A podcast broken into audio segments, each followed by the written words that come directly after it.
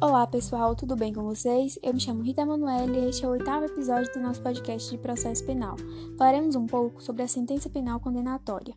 Quando o juiz julga procedente a ação e afirma a responsabilidade do acusado, tem-se a sentença condenatória, que afirma a procedência do juiz puniente. Assim, a sentença deve seguir o prescrito no artigo 387 do Código Penal.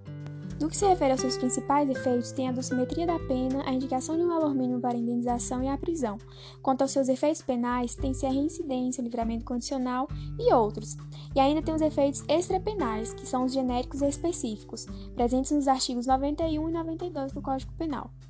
Já relacionada à sua publicação, poderá ser tanto em audiência quanto em cartório, e a partir da publicação começará a produzir efeitos.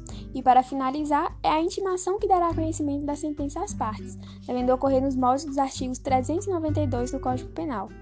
Esse foi o nosso podcast de processo penal, abordando a sentença penal condenatória. Agradecemos a atenção e até a próxima.